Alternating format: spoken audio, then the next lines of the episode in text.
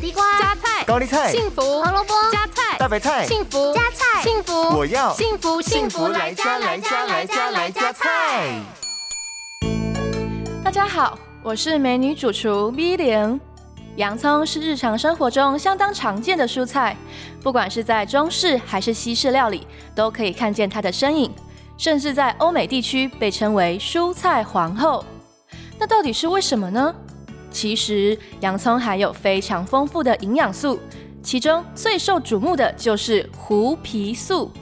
槲皮素是一种类黄酮化合物，具有强大的抗氧化力。除了能够降低胆固醇，还可以保持血管的弹性，对于预防心血管疾病也是非常有效的。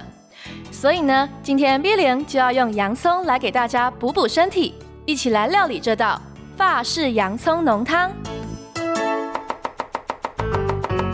这道料理需要准备的材料有：一颗洋葱、二十五克无盐奶油、二十五克低筋面粉、四百 CC 的水、少许砂糖。盐巴和黑胡椒粉。